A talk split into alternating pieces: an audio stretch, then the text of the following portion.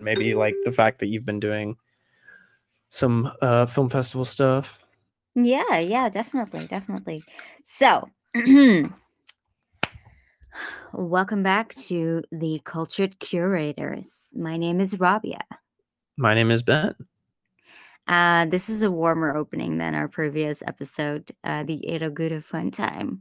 Uh, but that is because we actually have sort of a plan maybe for this episode. To how do you feel about it, Ben?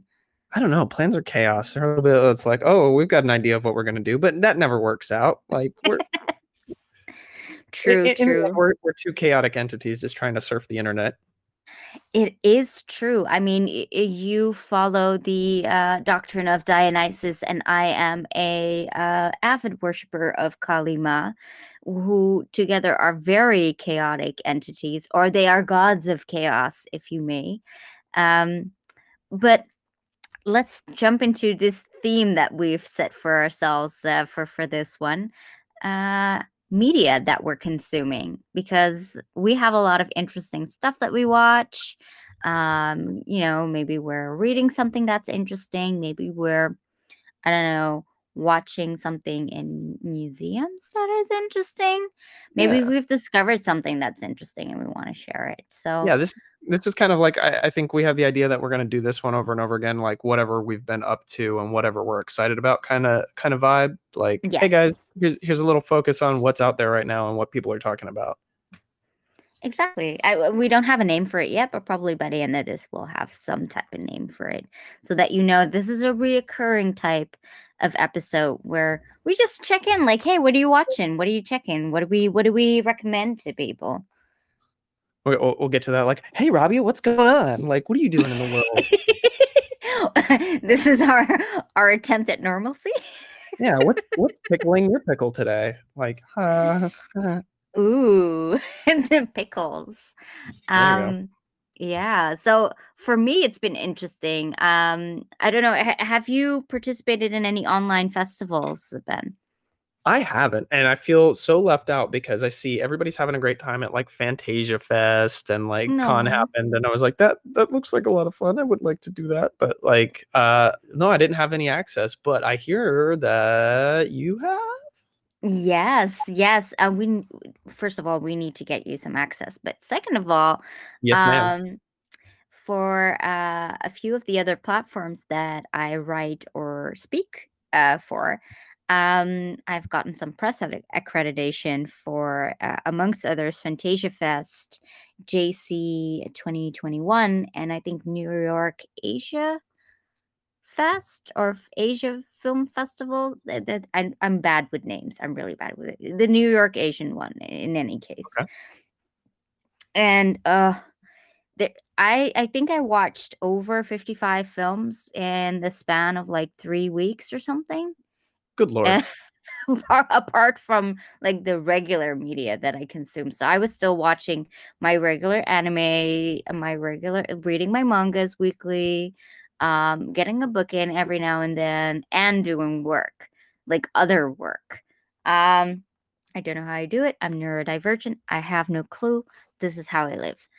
However, there were some super interesting titles. Um, the ones that really jumped out to me were titles like Hellbender, which is made by a family, so it's actual mother and daughter playing um, a mother and daughter duo uh, that this are descendants of witches, and uh, it's done so raw and so direct, uh, and it's based on all kinds of mythology. Um, and I've done a really interesting interview with the makers as well. So the dad was the one filming or directing, and the mother is the one who wrote most of uh, the script and the mythology behind it. And the daughter was basically the main character of the film, who was still interacting also with her mom. And they're also a punk rock group together, which is super funny. So there's music in there. It's it feels kind of like a a, a story very similar to um, Carrie or uh, Ginger Snaps. Oh wow! It's this girl who lives in the woods with her mom. Um, she's kind of like sheltered not not kind of she's very sheltered actually she's been told she has this disease she can't interact with people or with you know pools or just go anywhere because her her illness will either kill her or affect others um and you said and this, is a, this is a musical no so it's not a musical There oh. is musical elements in there because she's she lives so sheltered she's being homeschooled by her mom but her mom is trying to give her some type of entertainment um, through this little band that they have together uh, but you find out quite quickly uh, while watching the film that there you know that there's something more going on than meets the eye so um, the mom is keeping a secret and that has to do with something supernatural going on with both of them. Uh, well, that's so and really definitely, definitely. So just think of the things that I like relate to it, like Raw, Carrie, and Ginger Snaps, um, and then an an indie film beautifully shot by an actual family that play uh, a family or the mother daughter play mother daughter in in the movie as well and uh, yeah, definitely. I'm, I'm looking uh, on the Variety, and apparently before it even premiered at Fantasia Fest, at um, mm-hmm. Shudder, uh, the mm-hmm. streaming service already had uh, uh, snatched it up. So yeah, um, yeah, that looks true. like it'll be coming out pretty soon. Mm-hmm. It is gonna release on Shudder, I think by the end of this year or the start of next year. I'm so excited. I mean, you know, there, there's a lot of unfortunate things about this past year and mm-hmm. a half of like everything shutting down but like i you know you hear about something and then all of a sudden it's like it's it's popping up to become accessible in a world where it's like difficult to get access so like you know exactly. there's a little benefit there people are able to to start getting exposed to these kinds of things a little faster i think yeah and just accessibility in general right because uh, i'm i'm disabled and it's not easy for me to travel around the world to go to all these festivals and what this whole weird situation in the world has uh, created a situation for me that I finally get access to festivals that I've been waiting to get access to, uh, but it could not because of the travel restrictions that I face. Um, and now finally, all of these being virtual and being um, more lenient of who they allow uh, to their virtual spaces um, has opened so many doors for me. Yeah, I'm de- I'm definitely uh, excited about a lot of that. That's you know, the, the more of us can get out there and enjoy it, enjoy ourselves, the better. And this is like bringing it to us. So, cheers to the definitely. people who are doing the hard work and and making digital festivals a thing. Oh yes, amen to that. Uh, definitely, definitely. Another, another so, thing, um, uh, mm-hmm. d- just simply because we are talking about that, uh, mm-hmm. and big films and things becoming accessible, uh, I want to pop in real quick with uh, the Green Knight. Uh, did you get to see this yet? I have not. How how um, you feel about it? Well, I, I, got to see it in a theater um, uh, in New York City. Uh, I feel decently safe because the theaters are taking uh, solid precautions as mm-hmm. well as our uh, the city's population tends to favor uh, being vaccinated. So mm-hmm. overall, and people people wear masks uh, on average way more than in a lot of parts of the country. But yeah. um, uh, I got to see it in a theater. But A24, after I don't even know, I think they were supposed to put that movie out like very early in the pandemic. I think it was supposed to come out like March yeah. or April of 2020. Yeah, and yeah, uh, yeah. so they did a little run in the theaters, well worth seeing in a theater if you have the opportunity. It is beautiful and uh, eh, to allow for it to become immersive um, and kind of uh, escapist is helpful. But seeing it at home, also a solid option. Um, uh, they did a little run where um, for a single day, A24 kind of like allowed for people to stream it. And obviously, like, mm. You know, it's not like a film festival format, but like, I know HBO had a big deal with a lot of the the big releases like Dune and Suicide mm-hmm. Squad and and mm-hmm. um, a lot of films kind of went into that platform. There's still a lot of other independent films that are kind of like figuring out that middle ground of how to stay profitable and you know that was i thought that was just a, a curious and interesting thing that they had done yeah definitely definitely. And it, I still haven't seen it, unfortunately, because where I live. So you're in the United States. I'm in the Netherlands, which is in Europe. Um, and there are differences in release dates and rights and distribution rights. Um, uh, so unfortunately, it's not available to me yet.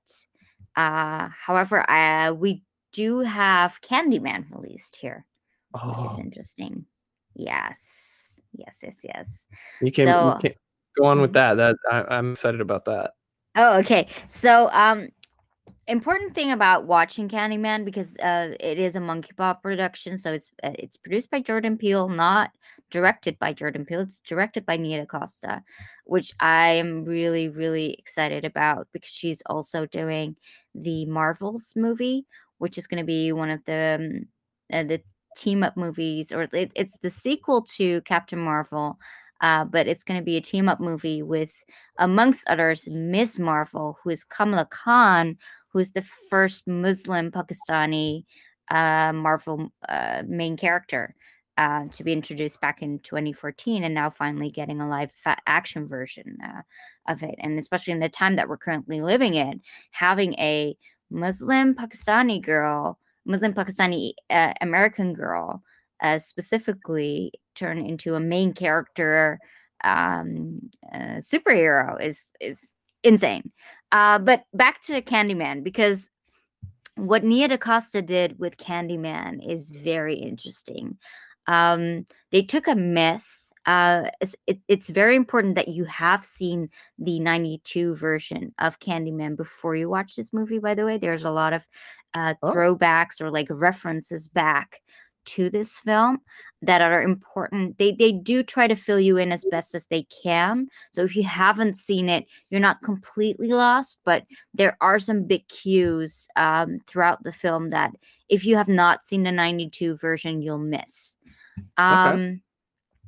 Uh, what they've done, what what they've done with this movie, uh, which is very interesting, is that the Candyman mythos, especially the way that it was built, that the the the um you know the the one that Todd portrayed in the 92 version was kind of whitewashed in that movie because Candyman um, would never kill a black person uh, because it is a curse that has um, that that was born from a black man innocently being killed by black white people and that cycle being constantly being repeated on the same place in time um, and this generational curse being uh, perpetuated uh, constantly through systemic racism. So it went from slavery to segregation to um, you know uh, police violence uh, uh you know etc like the the, the um, uh, civil rights movements etc etc um, you know projects uh, um, gentrification all that pain um, is is accumulated into this curse into this generational cyclical curse that is candyman. So candyman would never attack its own people because this curse has been born from all this pain being inflicted onto innocent black people by uh, white people in America. And they they rectified that in in in this version of Candyman. So they rectified that also with in mind uh, the 92 version. And they did it in a non-judgy, non finger pointy way like oh look at us we're going to show you something super woke right now. It's done in a subtle way like there are things that happen in the movie that make sense if you're poc or bipoc. You're like this is something that, would never we would never we would never make a choice in a horror movie to go this left path. We would always go this right path. And Nia DaCosta and the writers of this film really kept that in mind. There are no stereotypes in that sense in this film. I love that. So, I trust Monkey Paw so much in their production and and their yeah. taste that like I go I'll go along with anything that those folks get behind for sure. And I love the original Candyman. Like yeah. what a I mean, you know, for its time, like with all mm-hmm. the other slashers that were out there, it just it stood out as as just like one of a kind and oh yeah the be my victim like uh tony Clive todd's Barker. voice oh yeah oh. tony todd woof make sure sorry make go sure, ahead no i'm just saying I'm, I'm making sure i put the notes in that like so people can like hey go click on tony todd's profile go check this guy out because like yes incredible and like early on uh i know that there was a whole lot of hope for mm-hmm. Tony Todd to return into this film. Mm-hmm. Uh, mm-hmm. I I'm pretty sure that's not a spoiler to say that that's in the trailer, right? Like that he's around. But anyway, I don't. Yeah, we don't need to dive too much into that. But Tony mm-hmm. Todd mm-hmm. uh, envisioning the the Candyman, the Clive Barker. Um, mm-hmm. characters and nuances of those everybody obviously knows pinhead like these are really cool, well researched, mm-hmm. strange, mm-hmm. variable monsters. And Tony yeah. Todd brings this guy to life like no other. Oh, definitely, definitely. Uh, just to, to to temper everyone's expectations, so Tony Todd is not really in this movie. uh, so if you go into this movie thinking that the Candyman that you're seeing is going to be Tony Todd, I am sorry, you will be sorely disappointed. Oh, you've you've you've ruined me for all the other cats. I'm Ten so points for anybody in the comments who can get what that's a reference to. Okay, if you know what that, you've ruined me for all the other cats. Is ten points to you. Uh, send us a tweet if you uh, if you know this this reference at the cultured pod uh, on on Twitter. Um, no, no. So it's but it's not a bad thing because it fits with the story they're trying to tell. So okay. I'm not going to say he's not completely in the movie. I'm not going to say he is in the movie uh, significant. Uh, let's just say that the way they built out the character of Candyman, and like I said, this generational pain, this cyclical um, reappliance of trauma on Black people, Black men specifically in that particular part of the States. Um, it, it's very uh, important to, to like it, it, it's it's the main part of that story of how that mythos works what the mechanics are of this particular uh, contemporary um, uh, yeah black urban myth I'm so very excited for that because uh, yeah, like I said, I love the original. I have my theories about what's going on in this one, and I want to mm-hmm. I want to see how uh, how far we get with the. Yeah. You know, obviously, oh. I want to guess and be right. Uh, we'll get there. Well, we could do an episode once you've seen it, because then we could just like I would love to to dive into this deeper with you and all the, okay. Uh, you know, subtleties and maybe there there are maybe what goes over few, my head.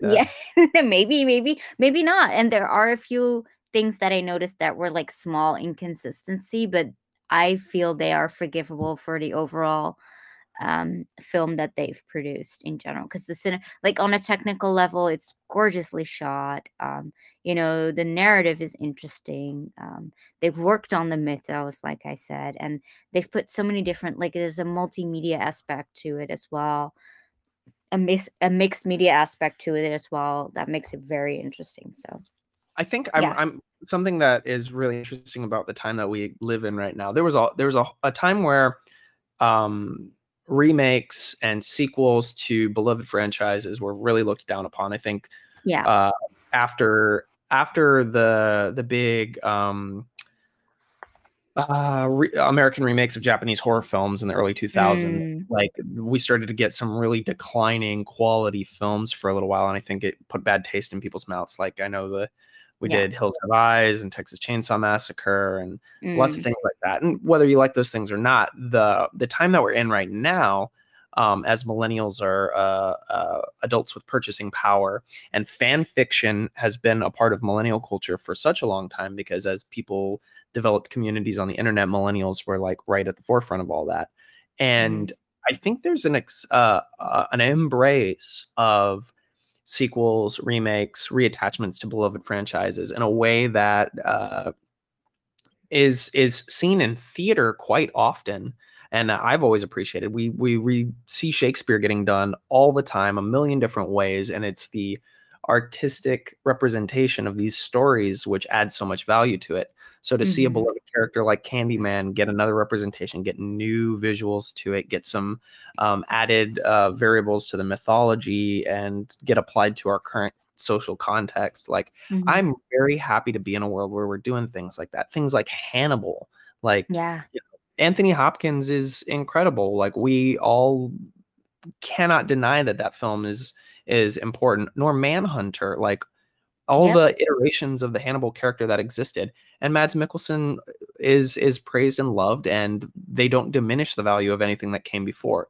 So nope. for people who have hesitance for seeing sequels or remakes or anything in that fashion, like this is a new thing. Like your expectations don't have to be completely connected. And if there's fan service to the old thing, like you know, you're in on the joke, you're in on the the know-how. Like yeah. go go along for the ride just let your story your characters get a, a, a little bit more life in a retelling.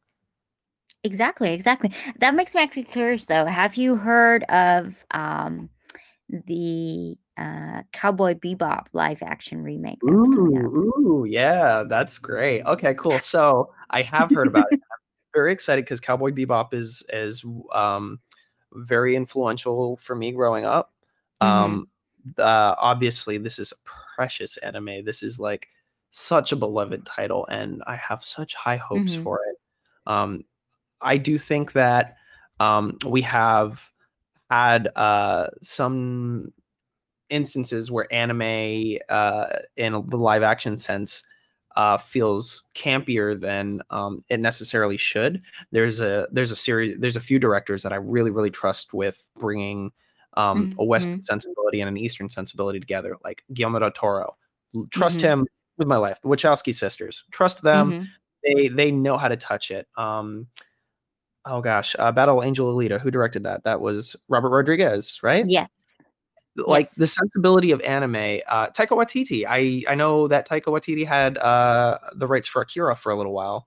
Don't yes. think that's coming, but uh, mm-hmm. I, I, I, mm-hmm. trust Taika Waititi to know what the what's what on on anime. I think he's doing Flash Gordon now or something.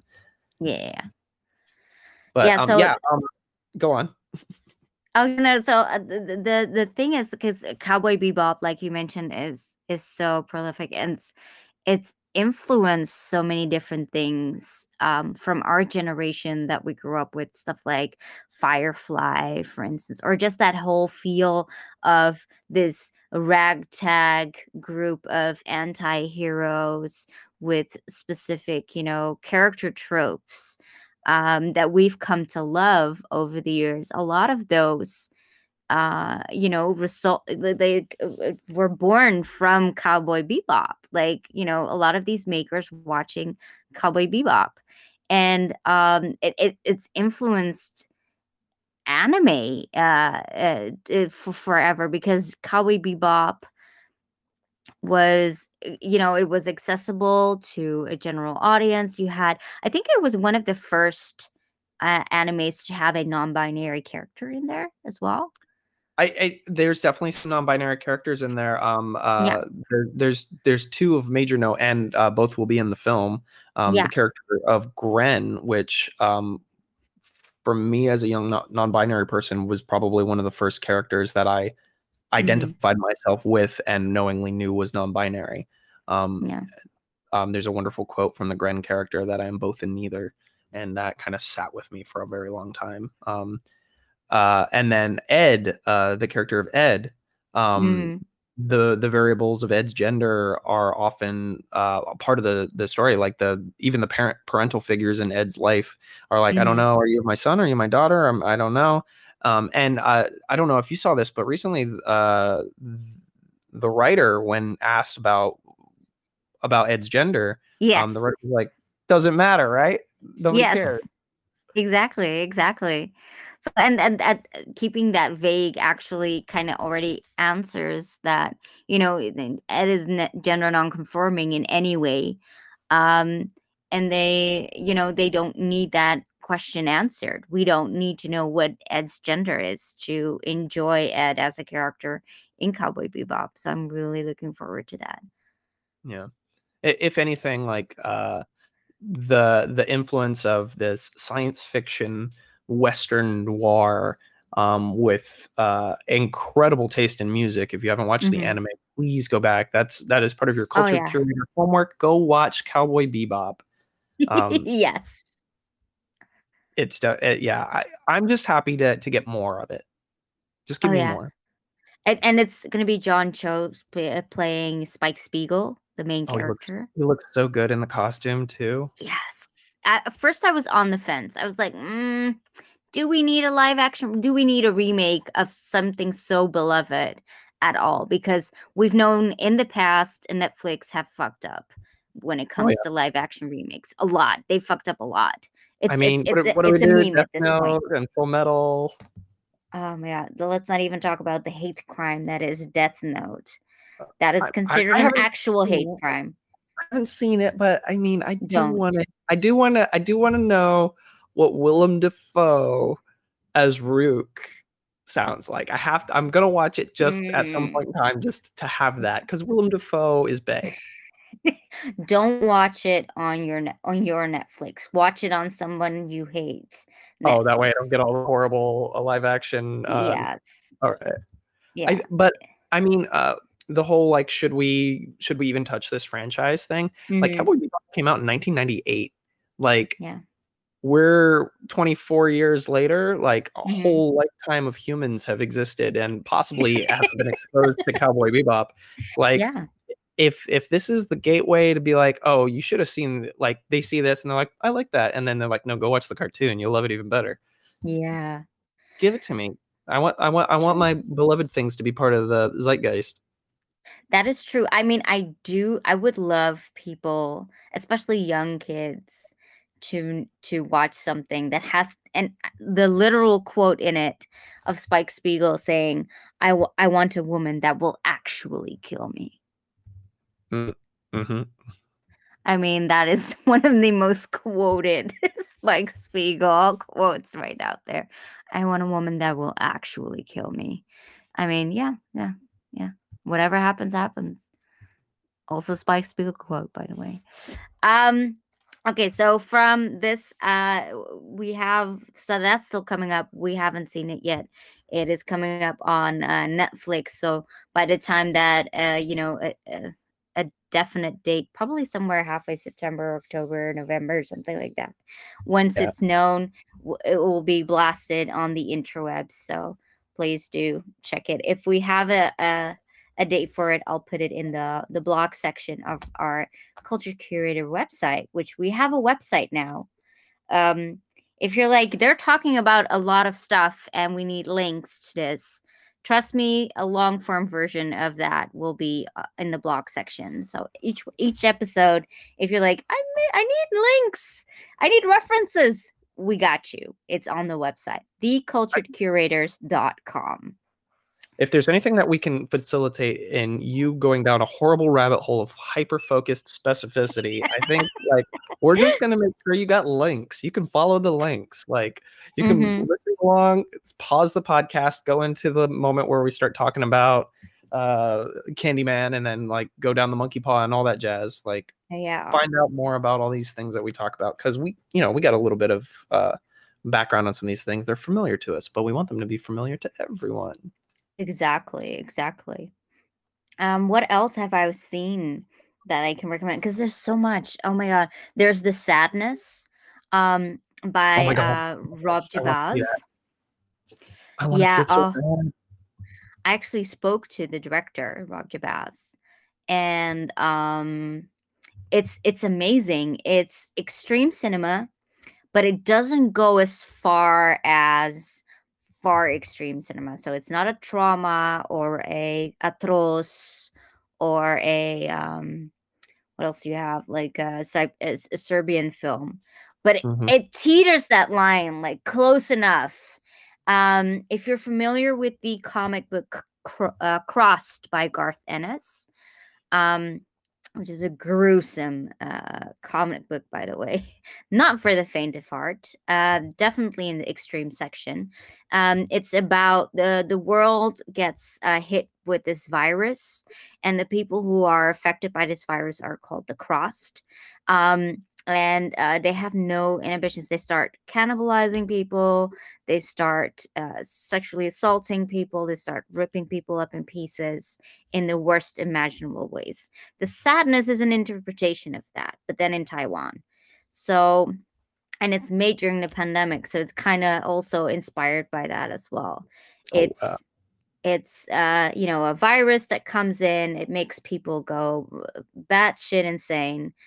Um, and uh yeah the city is being like this this country this city is being taken over bit by bit and horrific shit is happening and yeah they go places they really go oh but i loved it so much. They go places and it's done like there is some sexual violence um but the the interesting thing about it is that even though that the director is male he's done it from a not a particular male gazy perspective which is super interesting. That's so all all the violence that is happening is is not justified but it makes sense in in a type of way because of how men think or how the perpetrators are being portrayed. So them moving into that next step makes sense. And this is um this is Rob Jabbaz's uh, directorial debut, from what I understand, it right? Is, it is. Oh my gosh, what a uh, what a hell of an entry to to start running. Because if you've seen the trailer, which like yeah. that's where all my interest comes in. I saw the trailer. I think it was um uh which festival was it? Uh, it's Fantasia that it just played out yeah. right? Yeah, yeah. Um, so like I saw the trailer for that, and then I'm like, oh my god, I'm so excited. And and it's also Thai horror, which that's yes. like there's so much good Thai horror coming around. Mm-hmm, mm-hmm. It's it's insane. Um, I think they even just just today I got a press release saying that they even won an award uh, at uh, Fantasia. Let me just check real quick. Voice of Silence, uh, the South Korean film, won an award, and um, The Sadness won an award for. Hold on, give me a moment. Uh, in the moment I'm looking for it. uh, uh, New Flesh Award. Yeah. I think that's, that's for, yeah, like, that's a, that award, please.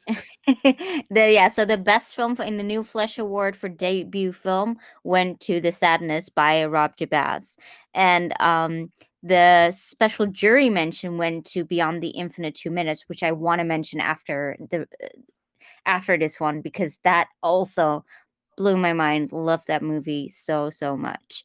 Um, that's a Japanese movie, but yeah, no, uh, they uh the, they're saying here they uh, were pleased to present the sadness with the new flesh jury award.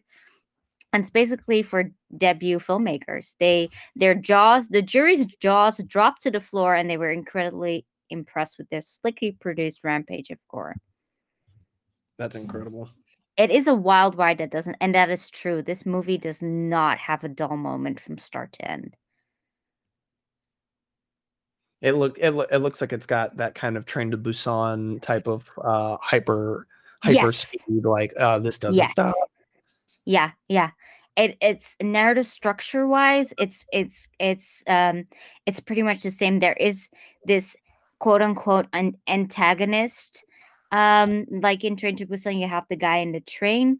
There's some something similar to that in the sadness as well. And it's also you have a few characters that we focus on whose journey we follow. through all this craziness. Yeah i'm, I'm super excited about that. Yes. And then well like i mentioned before beyond the infinite two minutes. This movie oh my god. It's a science fiction movie it's shot in real time, so one take. Okay. And um the concept it's so it's kind of like one shot of the dead um uh feel wise like mood wise but it's about a guy who lives above a cafe that he owns and he finds out that through his computer he can look 2 minutes into the future okay so by the time he goes downstairs, the stuff that he saw while he was watching the computer upstairs is the stuff that's take place. He can talk to himself two two minutes in the future. All right. And this starts this chaos. Yeah, so this starts this loop. And again, this was shot real time, one take. So it's amazing how they did this because they had to choreograph the stuff that was supposed to happen two minutes in the future before it takes place, but already interact with it as if it's already taking place. That sounds like an exceptional strategic uh, problem to be able to to handle in a film production. Yeah, because li- because it's one take, the stuff that we're seeing with the character in the computer screen is the stuff that they actually have to perform live once they walk downstairs and start that loop. So and it's not a, pre-recorded. This is a feature or short? It's a fe- no, it's a feature.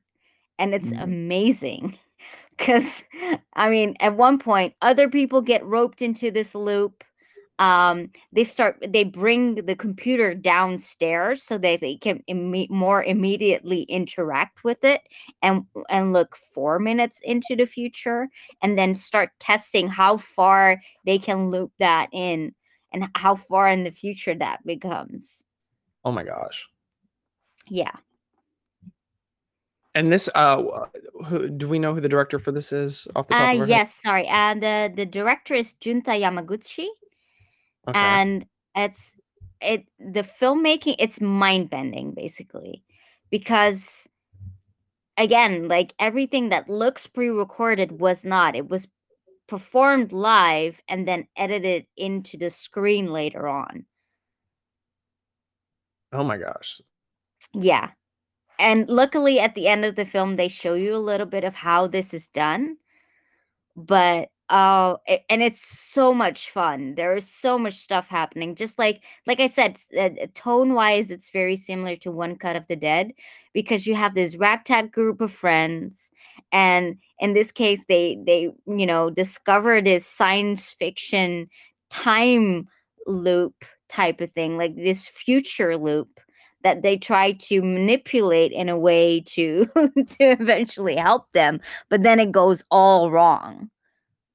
I love things like that where films try to accelerate the format where they like are very much aware I mean, mm-hmm. I think an average watcher of a movie is like, okay, cool, there's a story and I'm watching a story.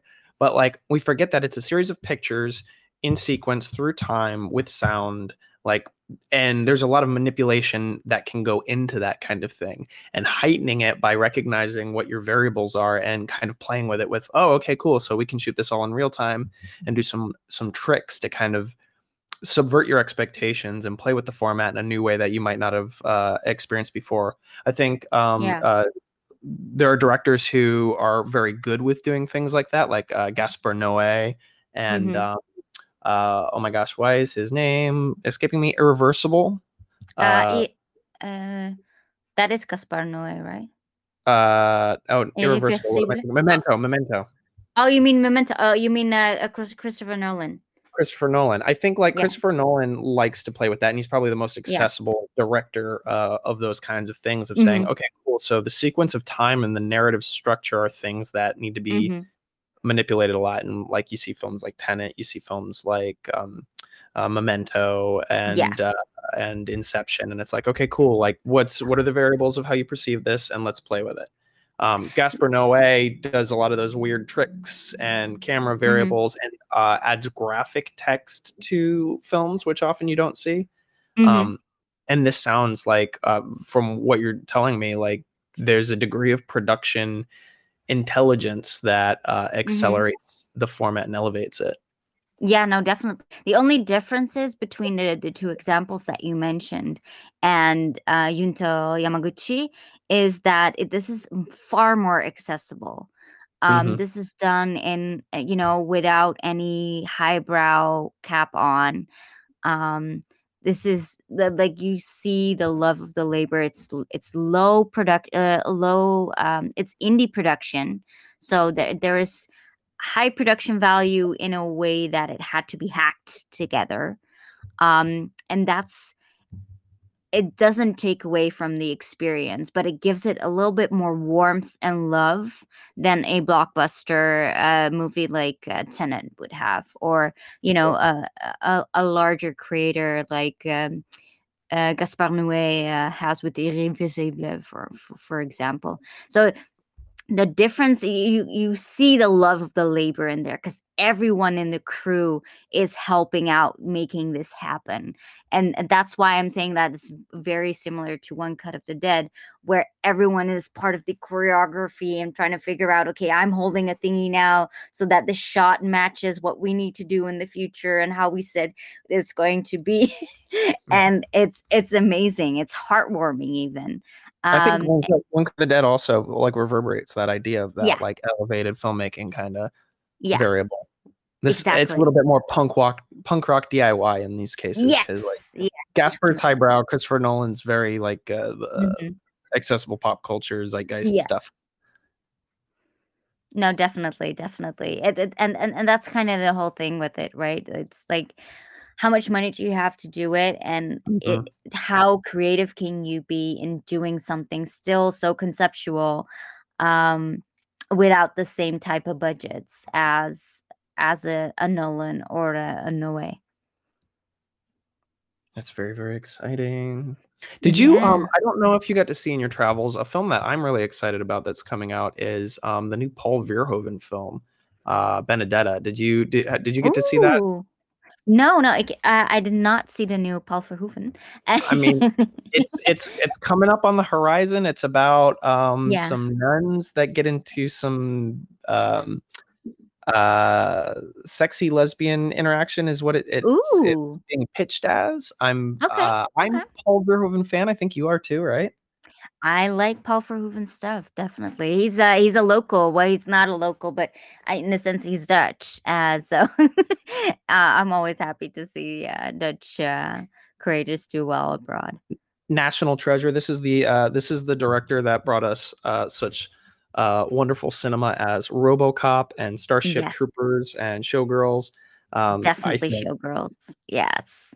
Just an, um, a very intelligent satirist, I think. Like. Mm-hmm uh, Total Recall. That's another movie on the list too. Oh yes. Oh my god. Basically everything you named are, are in my top favorite movies list anyway. So yeah, I, I can definitely on at any time as comfort watching and be completely. Yes. Yeah, well, that's that's kind of how I put together my top list. Mind you, my top list is is 500 movies long, so right. but still, with the thousands upon thousands of films I've seen in my life, uh, me going back to a movie like Showgirls or RoboCop or um, uh, Total Recall is it, it, it it means something, especially with the limited time I have to actually rewatch films. Mm-hmm. It's always hard because uh, you know I think we've got enough of a sense of things that are coming. So like our mm-hmm. Mm-hmm. are full of things that we need to watch. And uh. Uh, anytime I have a date, somebody's like, "Oh well, let's watch something that you want to watch." I'm like, I still have option paralysis and over a thousand things that I want to watch. So I need help. Yeah. Oh no, that I that I feel that I definitely feel. Um well, let, us just go to my, through my list real quick, by the way, because we were talking about new stuff coming out. Um, have you seen the uh, South Korean series Kingdom on Netflix? No, but I have heard good things. Yes, so it's basically Train to Busan, those those zombies, but then set in the 1600s amidst of a political intrigue war.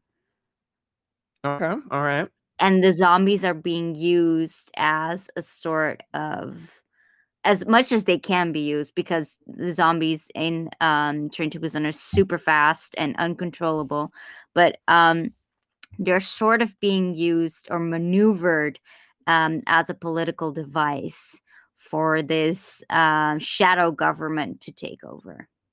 Okay.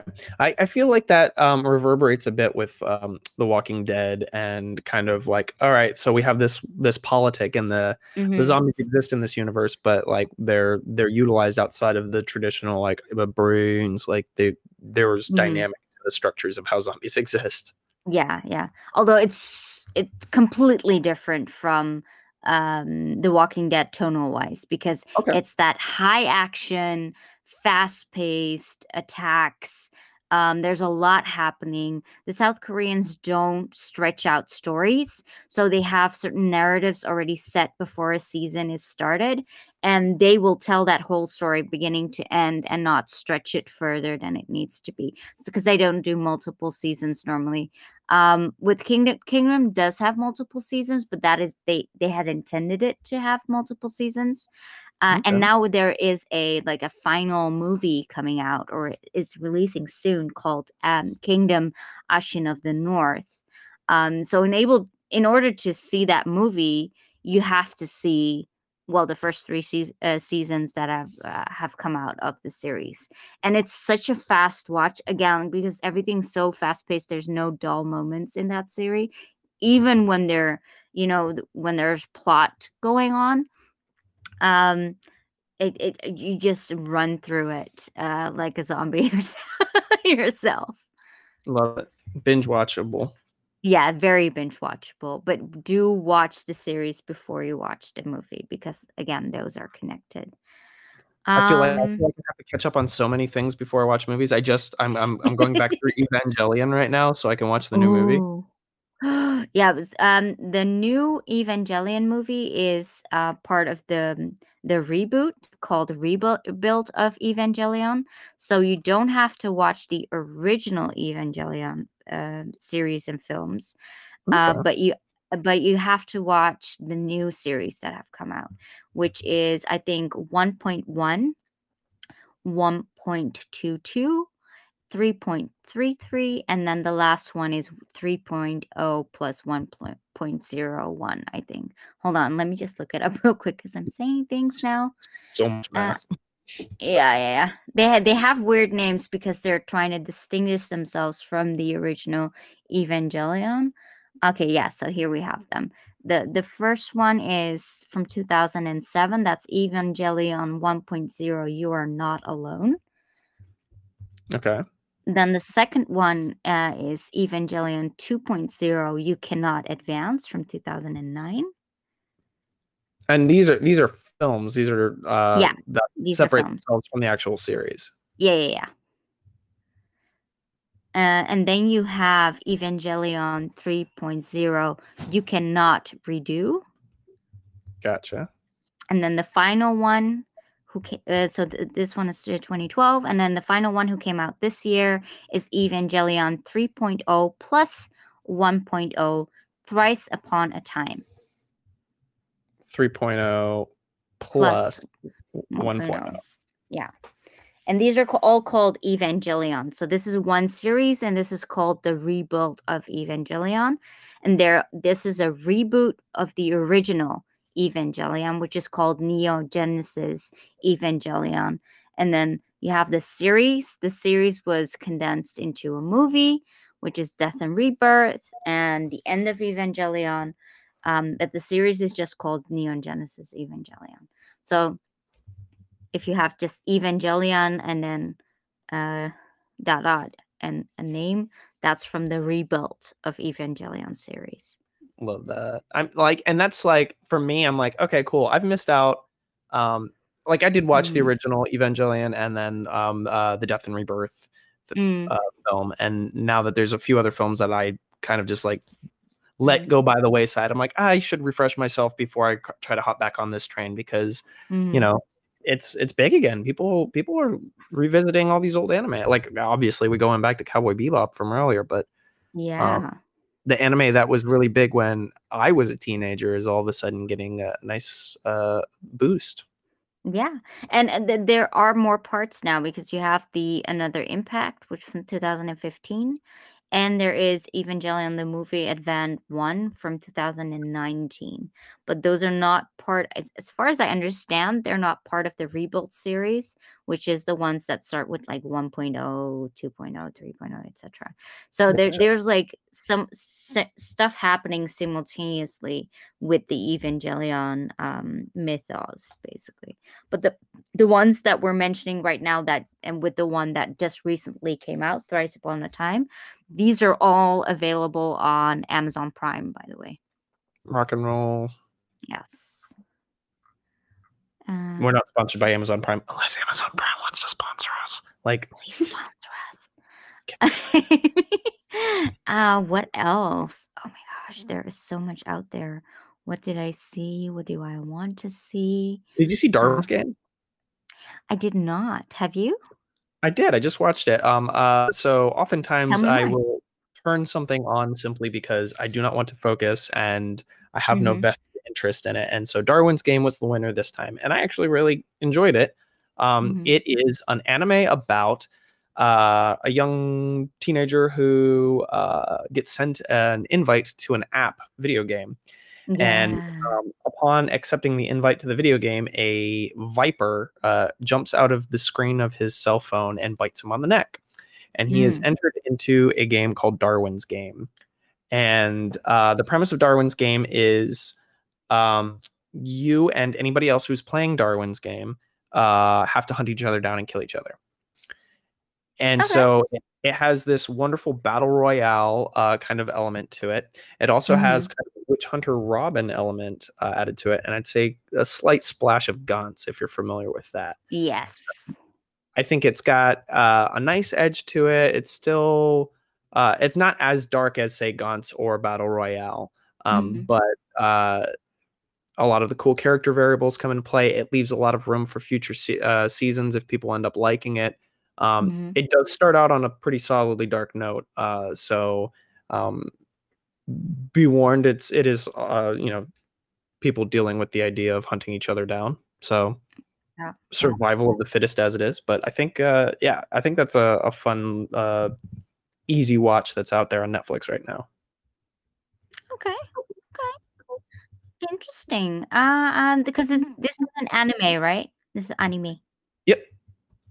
I'm and all the, all those references battle royale witch hunter robin and Mm-hmm. uh, Gantz. battle royale didn't have an anime it did have a manga and a live action um, film um, it's very similar to uh, hunger games for for people who are unfamiliar like the idea of like students hunting each other down um, Hunger Games was based off of Battle Royale. Battle Royale. I assumed i i'd never confirmed that by anything that i read but i Mm. it was you know i, I had watched battle royale when i was a kid and had a had a grudge against uh, Hunger Games and still haven't watched Hunger Games because of that. I know I know I need to watch Hunger Games just to like yeah. they're different things. I, I, y- you can live without watching Hunger Games. You could. You're better off reading Hunger Games than watching it at this point. Okay. Uh, as someone who has consumed both versions um i was not not impressed by the movies whereas the books they go a little bit deeper a little bit wider they they do a lot more I do like that. Ex- exactly um so yeah no definitely i i would recommend um checking the uh the books over checking the movies All right. Behind the times as always. Yes, yes, yes, having time. Um, talking about time, uh, do we have some some final recommendations that we want to throw out there before we uh end this uh recommendations episode? I don't know. I think I think we've covered a lot of what, what's now. And like like we said earlier, like this is something that we're going to revisit. I'm sure there are things that we're forgetting right now that we'll get back to. Um, more or less, this is just what's on our mind and our current perceptive plates. Mm-hmm. Mm-hmm. And and more so, uh, also since we're now, you know, promoting our website, there is a blog section where for each episode we will be, you know, deep linking and uh, adding a lot of a lot more context or um, uh, other links or related stuff to uh, to the stuff that we've mentioned here. For sure. And also, uh, I mean, you know, podcasts, from my understanding, which is very limited because we've only been doing this for a minute, but like interactivity on the internet helps us. So, like, if you follow us on all the social medias Twitter, Instagram, um, and any podcasting app that has a comment section, comment Mhm. and like maybe make recommendations to us because there's stuff that gets past our radar that we don't know is out there. And if you think there's something that's cool that we should like check out and maybe share with the community, we're very communal entities and would love to amplify voices and visibility to, to cool things so interact with us maybe question mark I love Oh you. yeah, I second that notion completely. We are on uh, Instagram as The Cultured Curators. Our website is theculturedcurators.com and we are on Twitter where you can easily tweet at us at The Cultured Pod. Also, all in the show notes, and uh, we'll put that on the website as well. Yeah, and if you can't find us on those things, I mean, you probably know one of the two of us. Just poke us, ask us questions. We'll be happy to guide you in the right direction. Indeed, indeed. Give us a poke. Ben is online on Twitter as at Ben Horrible, and I'm on Twitter as Arpish, R P I S H. I am um, way too online. Way too online. That's good. You, you you can handle our our socials. Uh, that's easier for me to pawn off to you. I'm pretty sure it's some kind of Sisyphean curse at this point. How online I am. I'm just like clicking the refresh button over and over again until the end of time. That's that's my curse. Uh in in the uh, social uh, cyclical feedback loop. Yeah. Mm. Mm, mm. Yeah, so please tickle Ben's, uh, you know, uh, uh, brain uh, mass and send all those uh, interactions our way. Yes, please. and that's it for this episode. Keep an eye on uh, on your socials or our socials in this case, the ones that we mentioned, uh, the Cultured Pod on Twitter and the Cultured Curator curators on um, uh, Instagram. We have a website up, and if you wanna, if you like this podcast, give us a follow, like subscribe. Uh, it sounds I, am starting to sound like this YouTuber or you know social media. Subscribe, follow, like, and subscribe. But seriously, um, I'm we won't know if anybody likes us. We'll keep doing this, but we don't know if anybody likes us if they don't subscribe. So that's it. Yeah, that's how you. That's how we'll know. Subscribe. Like and subscribe. Like subscribe.